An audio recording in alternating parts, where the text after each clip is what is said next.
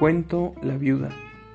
En el pueblo de Antolizardo, en la sala de una casa donde se celebraba un sepelio, la viuda del finado se encontraba apartada del resto de los asistentes al velorio, en una esquina junto a la caja del muerto, con la mirada triste y cansada de tanto llanto.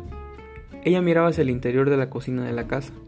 Por la disposición de las demás personas en la pequeña sala, la única que podía ver el interior de la cocina era ella.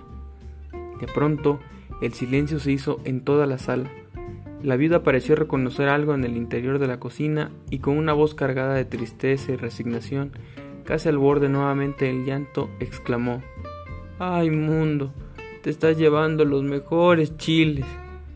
Los asistentes al velorio, quienes antes conservaban un ceño adusto y de solemne dolor ante la pérdida del ahora afinado, se miraron unos a otros y entre cuchillos de mural fingida y risitas discretas se decían entre ellos Ay Dios mío, la comadre extraña al compadre, o bueno, una parte de él.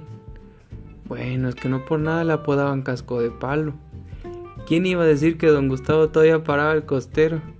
Ah, qué don Tavo, se ve que calzaba grande el cabrón.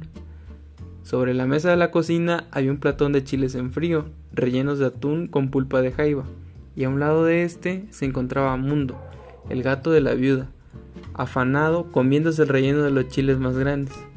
La viuda suspiró con resignación y negó con la cabeza observando al gato. Cuento La viuda.